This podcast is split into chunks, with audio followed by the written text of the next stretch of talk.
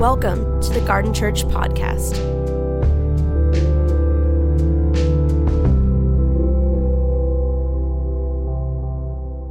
Well, it's good to be uh, back and continue our conversation in what Jesus might have had in mind when he promised us this abundant life. John chapter 10, come that you might have life in that more abundantly. Jesus is not just talking about longevity, he's not just talking about life that goes on and on and on, although, candidly, he is. Uh, but he is also and primarily talking about life of a qualitatively different kind. Life that has substance and depth and texture and richness. In fact, uh, invites us here in the here and now to begin to experience the life of the age to come, to um, begin to experience, even while we are still residents, if you will, on this, this planet, the kind of life that we were built for from the beginning, right?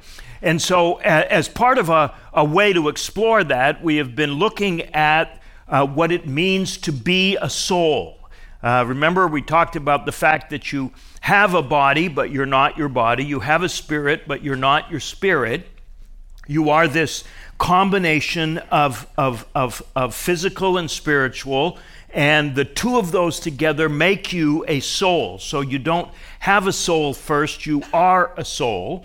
On the other side of it, we wanted to clarify that you also have a soul, that is the operating system that coordinates all the different dimensions of what it means for you to be a soul physical and spiritual, but also then emotional, social, and intellectual. We've kind of uh, taken those five windows, the windows through which the Spirit blows to bring life to the whole. We've taken it and, and decided to kind of talk about them uh, kind of one after the other, although it's critical uh, to realize that that's for our convenience. It's not the reality. You can't ultimately divide the soul into five chunks and talk about it without recognizing that it is really holistic. We have to see the whole package together.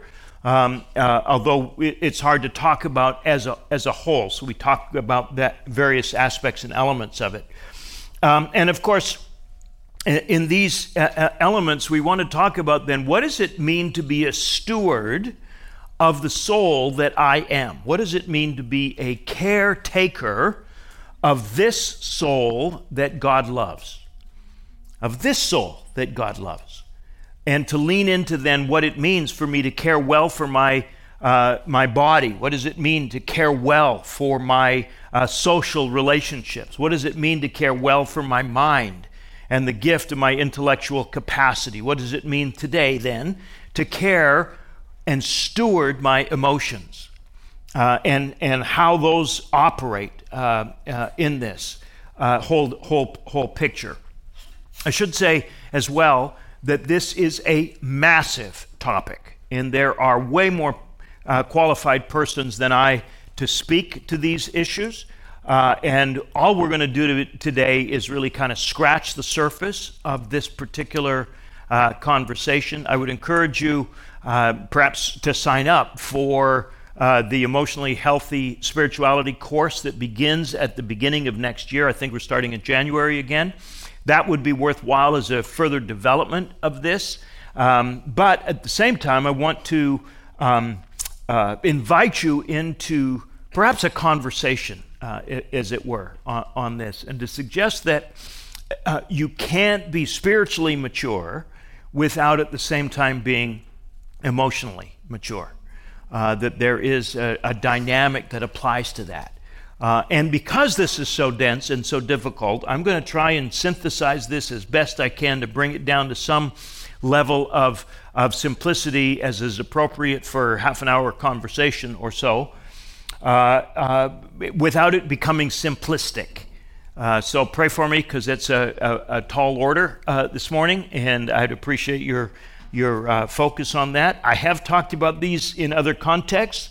So if you're one of my students um, here or uh, have heard me talk about this, you can nap during this part, and um, that'll be just fine. That may actually be better than listening. He gives to his beloved in their sleep. That's Psalm 5. So there you go.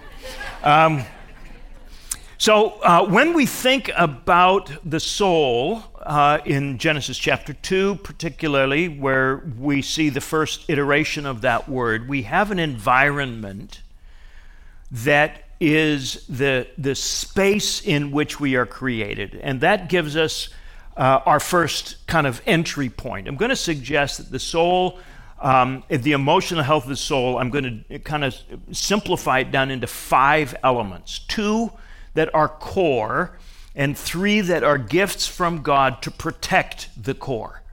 Uh, and the first one of these is what I think of as the environmental or the atmospheric emotion, the emotion in which we are, are, are created uh, to, to live. And uh, it will not surprise you uh, that that emotion, that core emotion, that environmental or atmospheric emotion is love. We are built for, we are built in, we are built as the expression of love. And this um, uh, anchors in a text. There are many that I could point to, but I'm going to look briefly at Acts chapter 17. And uh, we'll pick it up at verse uh, 24. Paul is speaking to uh, a, a public audience in the city of Athens one of the most cosmopolitan, learned cities of the ancient Near East. He's in a public space, an agora, a marketplace, wherein he's having these conversations with the various philosophers and students of the age uh, of the day. They come together for the purpose of public disputation, public argument. And Paul earns the right to speak, and so, um, among other things, he says this, beginning at verse 24: "The God who made the world." And everything in it is the Lord of heaven and of earth. He does not live in temples built by human hands. Remember that as Paul says this, surrounding the place are various temples in which various gods are being worshiped. So Paul is saying the God that I'm declaring to you doesn't live in any of these temples that has been that have been created or built. In fact, he says, he is not served by human hands as if he actually needed anything. Rather, it is he himself who gives life and breath and everything else. From one man, he made all the nations that they should inhabit the whole earth. He marked out their appointed times in history and the boundaries of their lands. And God did this so that they would seek him. Perhaps reach out for him and find him because he is not far from any one of us. While I'm, I'm just going to stop there for a second and, and, and invite you to notice something. Paul is, is making a radical statement in that pagan environment that is essential for us in our pagan environment. And I'm going to suggest to you that the, the, the postmodern age that we live in is really pre paganism. Modernism was the anomaly, it was the experiment in can we invent our way out of trouble? And we have discovered the answer is no. Every invention we have brings with it a whole range of unintended consequences that we need new inventions to seek to address that then create more problems than they solve. And what we are seeing is the rise again under the guise of postmodernism, among other things, a resurgence in a metaphysical understanding of the nature of the world. There has got to be more to life than what we can manipulate and manage within our scientific worldview. Right? Essentially, however, because it's unbounded, it is now leading to a new paganism. It is precisely that audience to whom Paul is speaking when he says all of these varying gods that you worship under varying titles that you assign to them that help you micromanage your life in ways that bring you comfort in the dark. I'm going to he- declare to you that the God I speak of doesn't live in any of these temples you've constructed. In fact, He is as near to you as your breath. He is as close to you as the air that you move through. It is, in fact, so close to you and so close to, and the reason he does this, the reason he is so close is so that you might seek him, so that you might find him. I would suggest to you that God is as close to you as he is to your neighbor, and as close to your neighbor as he is to you, even if your neighbor doesn't believe in him or believes alternate things about him. This is essential for us as we move into the modern or postmodern or pre pagan age, however you want to think about it, that we stop limiting to whom God is available in our language. We had this silly conversation a few uh, years ago about whether uh, persons of other religions pray to the same God. They might not know him by the same name, but you don't get to pray to a different God. It's the same God. He is as close to the Muslim as he is to you, a disciple of Jesus. How does that feel? Is it possible? Can I just, now that I've stepped in and I'm going to just keep dancing around in it here for a little bit. Is it possible that God is bigger and grander and wiser and more beautiful and more loving and more gracious and more merciful than your theology of Him? Is it possible that the God you believe in is bigger than your belief about the God you believe in? That's what Paul's saying. He's bigger than any of your ideas about him, no matter how true they are. And uh, is it fair to say that sometimes the true things we believe disable us from believing deeper truths.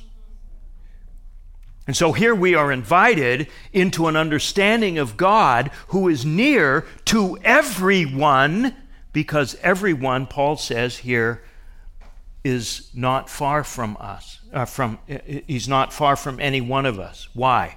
Because we live and move and have our existence in Him.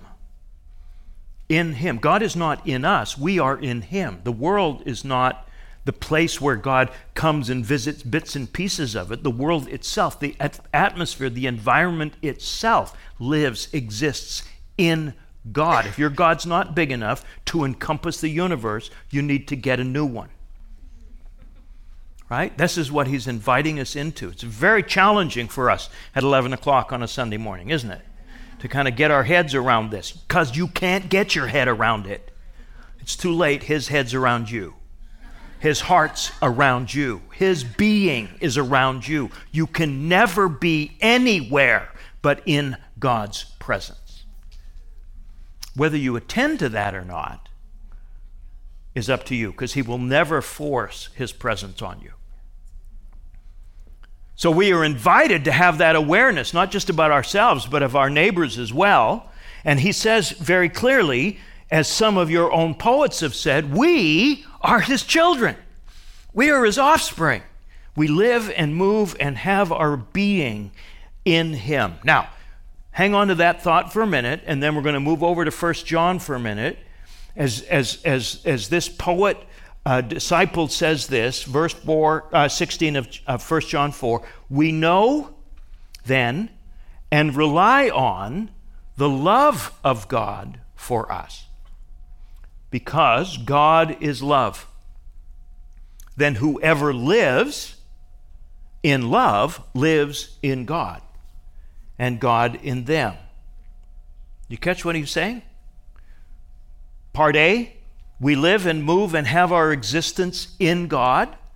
And what is the nature of the God in whom we live and move and have our existence? But love.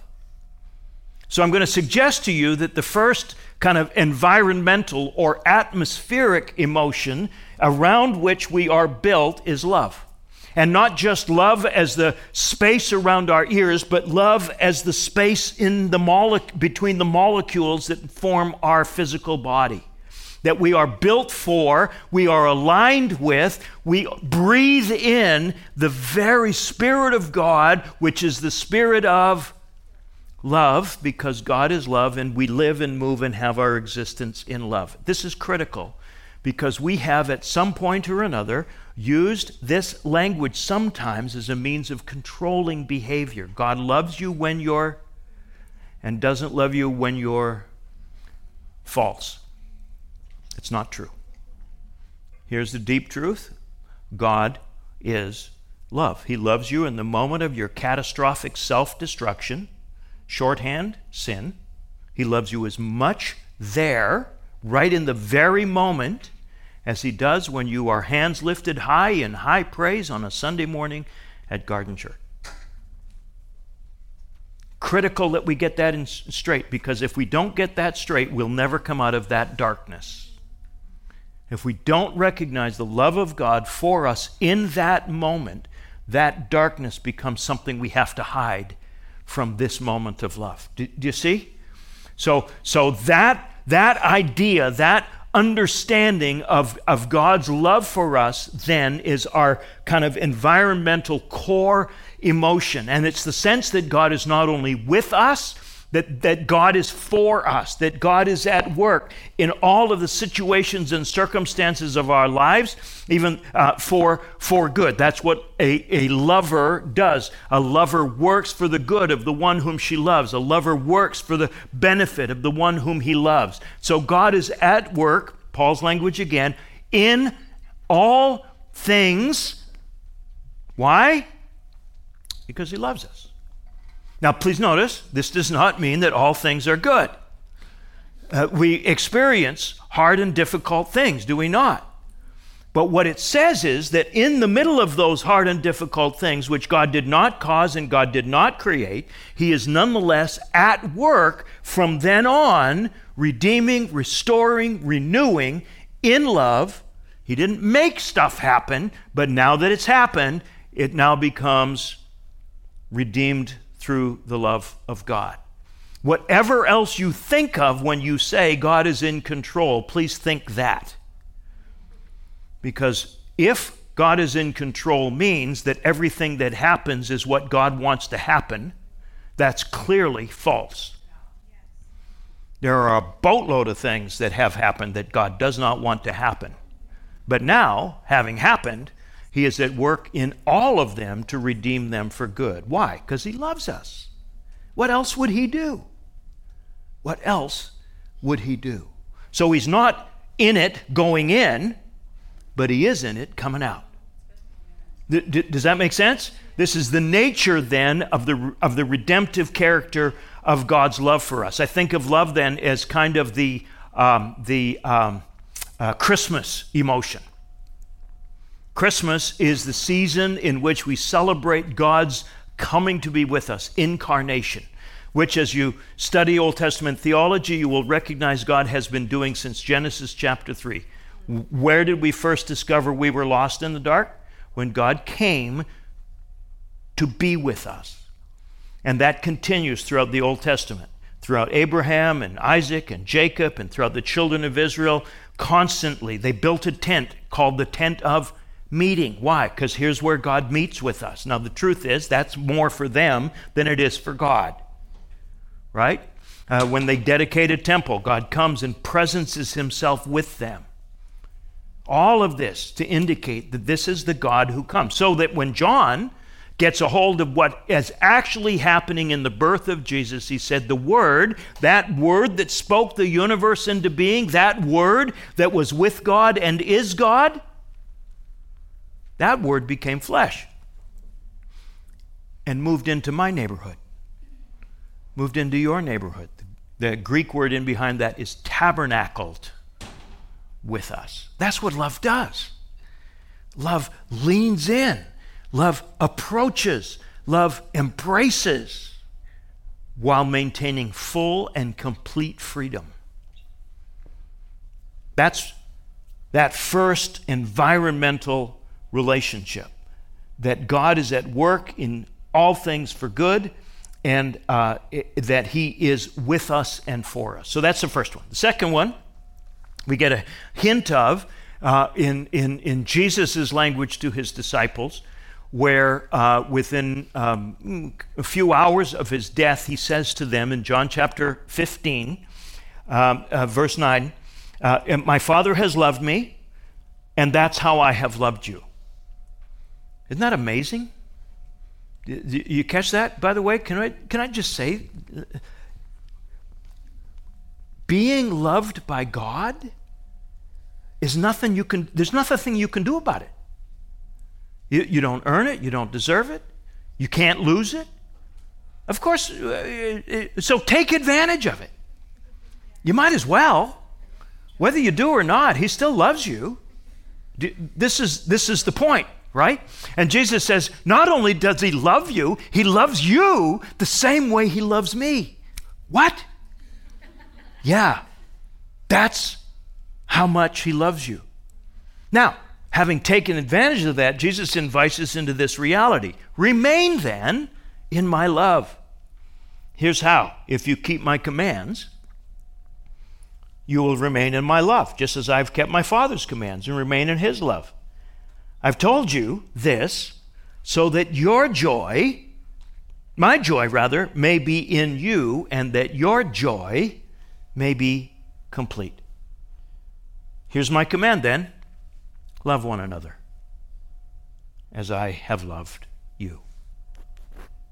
So, Jesus' command love one another as we are in alignment with that command, we are in alignment with the love of the Father for the Son and the Son for us. Do you see how this works? And then when that occurs, we have capacity to receive then this second kind of core emotion, which is fullness of joy. Fullness of joy. We are built in an environment of love and we are empowered. We are given capacity for life by joy. So, joy, and, by the way, just, just so you, this is not happiness. Happiness tends to be environmental. If things go well, if things happen the way that I prefer them to happen, I'm happy, and when they don't, I'm not. Right? That's not what this is about. Joy is about um, this awareness of God's capacity for me and my life, and thus my capacity for me and my life, regardless of what happens. Uh, so powerful is joy, the writer of Hebrews says, that it is what enabled Jesus to endure the cross. So clearly, joy isn't about good times had by all. Joy is what enables you to get buried in a cold, dark, dead tomb and know that the final thing about you has not been spoken. Joy is what redeems all of the places of our deaths. Right? That's the nature of joy. And Jesus invites us now, having gotten into the flow of the love of the Father for Him and for us now, is to let His joy be in us so that our joy is made complete.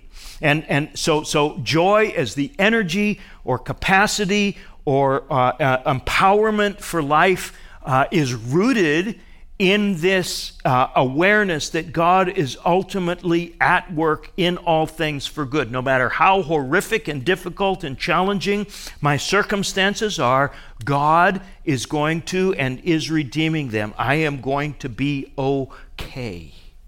It is, in other words, for me, the Easter emotion. So if if love is the Christmas emotion, incarnation, God is with us. Joy is the Easter emotion, no matter how black and bleak things are, God has a way of redeeming it. That's those two emotions are the space in which, and they ought to be the permanent ones, uh, that, that, that we have this awareness. Uh, here's another way to think about this, if this may be helpful to some of you. Um, uh, uh, uh off, the, off the coast here, there are fish in this, in this ocean. And some of them swim at incredible depths five, six, seven, eight, nine, 10,000 feet below sea level. And you know that the pressure at those depths is hundreds of pounds per square inch. And yet those fish swim completely freely at depths that would crush them otherwise. How is it that they do that? And you know the answer. Then in those fish is this uh, organ, this, this, this capacity that inflates from the inside to equate to the pressure that they experience from the outside. That's joy. Joy is the ability under pressure, under enormous pressure to conform, to be crushed, to be able to swim completely freely with great joy. That's what's going on. Joy gives you capacity for your life as it is. It sometimes feels like you're going to be crushed, yes? It sometimes feels like we're never going to be able to get out of the dark. No, no, no, no. Don't quit. Don't give up. Stay still. He's right there with you, and He will give you in the moment capacity for your life as it is. That's the nature of it.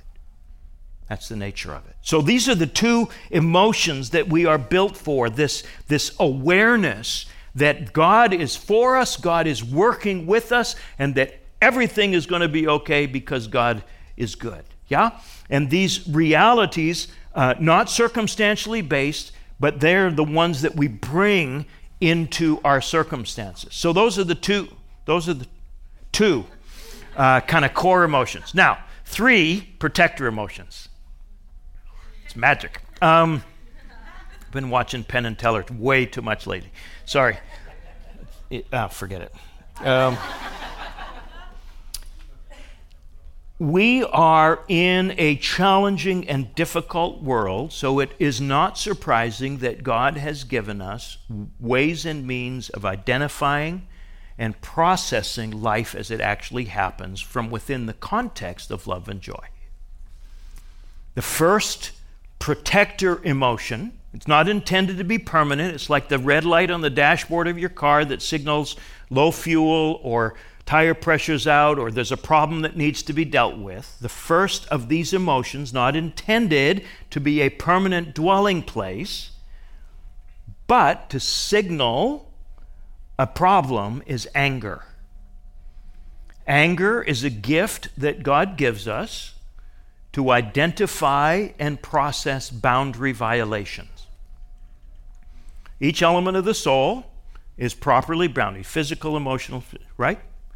Uh, and, and sometimes people and circumstances want to violate those boundaries.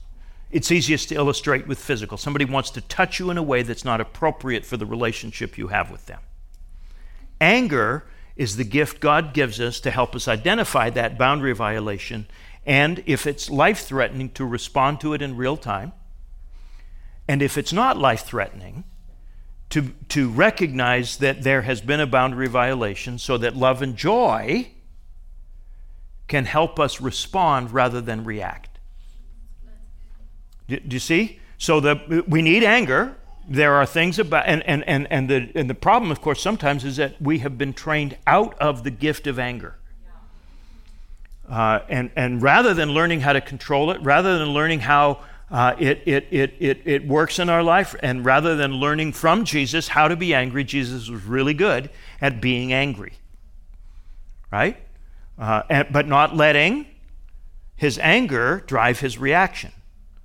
Sometimes letting anger drive his response.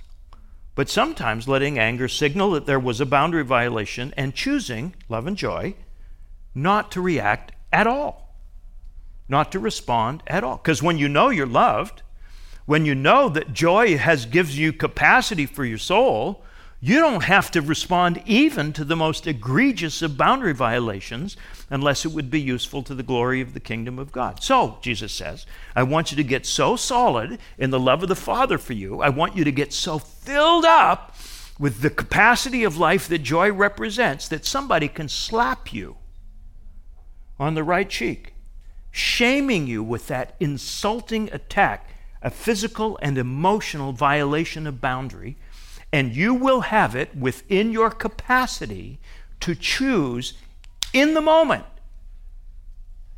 to turn the other cheek, as within the range of options that are available in that moment. How many of you are a week or two away from that option being available to you? Because sometimes our bodies respond without us even in thinking about it, right? And, and, and, and so we, we clearly need some more work in love and joy so that our anger response becomes response rather than reaction. Right? And, and the, the gift of anger signals the boundary violation, but it, it, it doesn't, it, it, we're not supposed to live there, even though it makes us feel powerful. It consumes an enormous amount of energy to be angry all the time. Can I get a witness? Right? We're not intended to live there. We're intended to live in love and joy with anger signaling the boundary violation, right? The second uh, uh, uh, gift that God gives us is fear. Fear is an emotion that helps us to identify and process threats. Because life is coming at you pretty fast and pretty furious. And, and not all of it is beneficial, not all of it is good. There are threats out there. Uh, probably not nearly as many as the local news would have you believe. But nonetheless, some of them are existential threats, some of them are psychological threats, some of them are ontological threats. They, they, they root at varying levels, yeah? And, and we're not intended to live in fear. We're not intended to hunker down. We're intended to let love and joy choose to respond to fear, real threat, with courage. You can't be courageous if you're not afraid. So sometimes fear comes in uh, and, and, and, and we, we retreat, we hunker down, we find a, a, a safe space. And sometimes, candidly, the church has encouraged that a retreat from the places in which we're afraid, rather than an empowerment with love and joy so that we can stay in the game, be in the world but not of it, with courage. You know? Uh, so, so, so anger signals boundary violations. Love and joy helps us respond to that rather than react to it. Uh, fear signals threats approaching, and love and joy enable us to respond to those with courage, not terror. We don't live there, right? Uh, and then the third one is sadness, which is the most powerful of the emotions, uh, or grief, or mourning. And this is to help us identify and process loss. And the reason it's the most powerful of the emotions is because we need to get very, very good at loss. Everything, everything about you is going to change over the course of the next 15 or 25,000 years. You, you do plan on living at least that long, yeah? You are an eternal being with a great future in God's great kingdom. So you need to get good at letting go of stuff because it can't go with you. We need to get good at letting go of uh, sometimes of people, sometimes of relationships, sometimes of meaningful things that were significant in the moment but need to be released so that we can move into the new thing that God is doing. Right? And, and, and, and I'm not, I, I, please notice, I'm not suggesting that they weren't meaningful. That's why we need to grieve. The reason we grieve is because those relationships and that was significant and meaningful. But how else are you going to let them go so you have the capacity for the new? Right? Uh, because you're, you, you need to have open hands and open hearts for the new that God is consistently wanting to do. And what love and joy do is enable us to respond to the losses that are inevitable with sadness that is moderated by hope. The realization that I don't live in sadness, I don't live in grief, I need to walk through the valley of the shadow of death so that I can, on the other hand, discover, even in the presence of the enemy of loss, a table spread, a cup poured, and a generous host welcoming me with anointed head, because I'm going to live wherever I am in the house of the Lord forever. Why? Because goodness and mercy chase after me all the days of my life. So I need to get good at letting go so that I can get good at receiving. Does that make sense? So again, love and joy, environmental and empowering resources, Fear, sadness, and anger are the protector emotions that enable us to uh, process life as it comes at us. These get trained in one form or another or mistrained in childhood. Sometimes we are trained in fear as a way of controlling behavior. And instead of being met with, with, with courage, it's, it's met instead with cowering. We're afraid. We become people pleasers as a way of avoiding anybody's dissatisfaction or disappointment with us. We sell our own soul down the river and then we resent it. We are anxious because threats, real and imagined, proliferate. And instead of responding to that threat with courage, we hide. Instead of respond, and, and sadness is the hardest because it makes us feel weak. How many of you have found yourself sometimes sad and it morph into anger? Because anger makes me feel strong, right? Uh, so I need to pay attention. What's going on? What's going on? How do we steward then these emotions? How do we calibrate them to reality so that the degree of emotion is appropriate to the degree, for example, the degree of sadness is appropriate to the degree of loss. Or the degree of fear requiring courage is appropriate to the degree of the actual threat. Because if we don't calibrate those, we will tend to hyperventilate or completely nullify. Anybody been trained to ignore your emotions?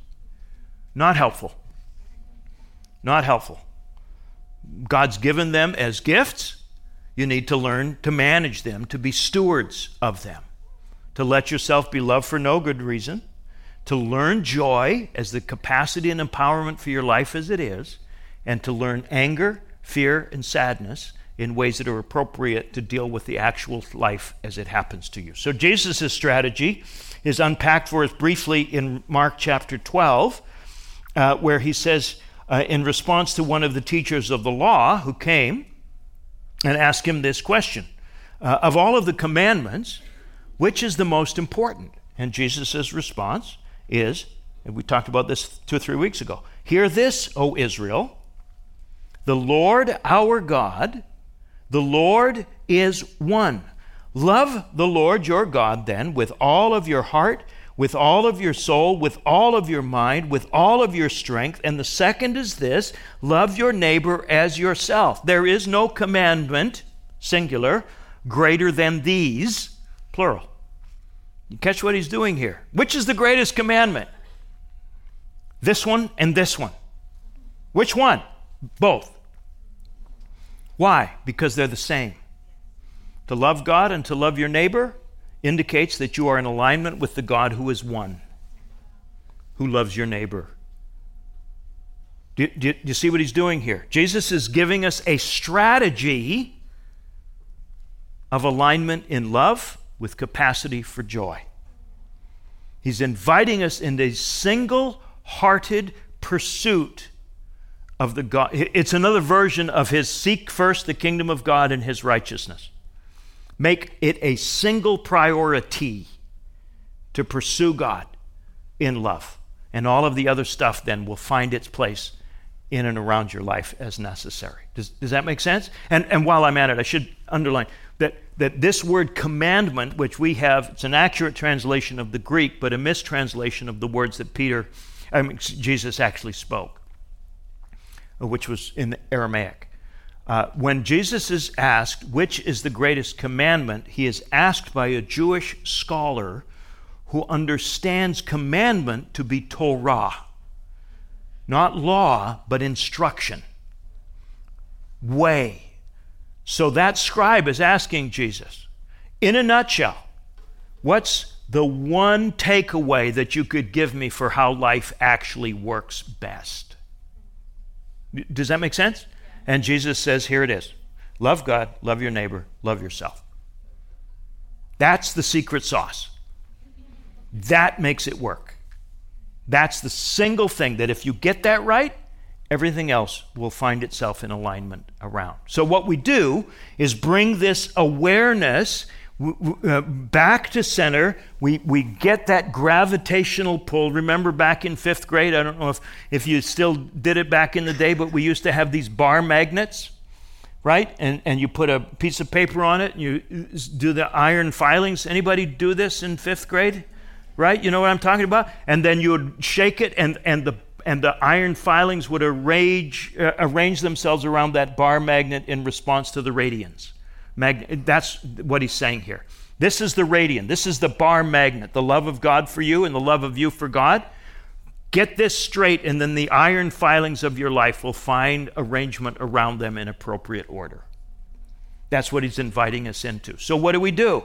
Well, we make sure that we are right in the center of the flow of God's love for us. We are aware of it, we lean into it, we take advantage of it, we mark it by virtue of our loving of others, by virtue of our loving God, but really and particularly by cracking open our self defensive heart and letting God love us for no good reason. Right? Then we let joy, Paul says, to rejoice. Pull back into the filling station of joy and fill up as often as you can. How do we do that? Because joy is the Easter emotion, the easiest way to rejoice is to go back to that weekend as often as you need to. Sit in the horror of Friday of the abject and complete loss of everything you thought was important. Sit in the bleakness of that uncertain Saturday when you're not sure if the sun is ever going to come up again. But then sit through to Sunday morning when the sun rises. That's what it means to rejoice. To sit in the depth long enough to discover that the darkness becomes dawn that if God can raise somebody from the dead, and He can, imagine what He can do with all of the ways of your death, all of the ways of your brokenness. Do you see what He's up to here? He's inviting us into a whole new reimagining of a world of hope and joy, of love, of shalom, peace. Then, bring all of these other emotions and let them be calibrated to the realities of what is happening. How do we do that? I find it helpful with people that I'm walking with and with myself to every once in a while, every couple or three days, to sit and do something called examen. An examination in which we invite the Holy Spirit to help us identify what our emotions are. Mean, anybody else have a hard time at given times putting some language to your emotions? Now you've got at least five words. And of course, I hope you can see how they all ripple out in varying ways to understand what's going on. So identify your emotions. Ask Him to help you recognize them. Ask Him to help you recognize are they appropriate to the moment? Or are they over exaggerated? Did I, did I display anger at a level far, far greater than the actual boundary violation? Right? have, is, was this a boundary violation that I even needed to respond to? Maybe what's missing is, is not an overreaction of anger, but a depth of understanding of love and joy. I want to become so solid in who I am as the beloved of the Father that I can choose, if I want, to be taken advantage of, to be taken for granted to not be taken seriously and not take that personally. Just you see what he's up to here? If Jesus hadn't learned how to do this, we wouldn't be having this conversation today. It was because Jesus let himself be taken advantage of that we sit here this morning. So I want to become like Jesus in these ways. I need uh, to work on that. Be filled with the Spirit. I want to know are my emotions calibrated? Is the loss that I'm experiencing appropriate to the depth of loss that I'm feeling? Right? Then I want to regularly restore my soul. I want to pray my emotions. I want to pray my anger. I want to pray my fear, not pray about it. Pray it, offer it up. Right? I want to pray uh, my, my sadness. Uh, and then I also want to uh, regularly create spaces to restore my soul. You'll notice in Psalm 23 that souls are restored in green pastures and still waters. That's still to, true today. Nature, beauty, art, spacious music, uh, creativity, uh, anchoring back into the places of the universe where, where um, God's creative wonder just pummels you with. Uh, watch a sunrise, a sunset. Go, go out to Joshua Tree and lie flat on your back in the wonder of God's billion pinpoints of love shining out of the darkness. Sit and learn to laugh again. Some of us take ourselves, and I speak more per- personally to myself than anybody else in this room, we take ourselves way too seriously. It is good to learn how to play again. One of the great gifts of having an 18 month old granddaughter is that she does not take me seriously at all. If I don't bring my play game, she's not interested at all. And she's not interested in coming up to my level to play. I must come down to her level to play. Hello. Hello. Did you know that God created whole species of animals to do nothing more than to play? Apparently, He knows how to play too. Get in touch with the playful God. Right? Uh, then, then, then, of course, uh, uh, develop this, this attitude of, that enables you to perceive reality with a non dualistic, non judgmental perspective. And while I'm at this, and in the final couple minutes here, let me say, especially with emotional health, get help when you need it. If you see that darkness is persisting way longer than the loss you've experienced, if you are dealing with uh, depression that, that lingers on or anxiety that is crippling, right? Especially if you have a family history of, of mental illnesses of one kind or another, or if you've suffered trauma of one kind or another, get help. It is not shameful for a diabetic to get insulin, nor is it uh, uh, shameful for somebody dealing with varying kinds of mental illnesses to get medication to help get your brain back on your side, to get the serotonin levels back up to where they're supposed to be to actually help you process things, right? And to press into that uh, and, and, and figure out how to be a disciple of Jesus in those environments and spaces. So, Pay attention to the shame, the despair, the hopelessness, the pain avoidance mechanisms, alcohol or drugs or other kinds of addictions. Pay attention to those things and get help when you need it. And then finally and fully, let love increasingly draw you to align with the center of your life found in Jesus. Amen? Let's pray.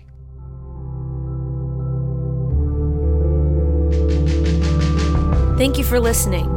For more information, please visit garden.church.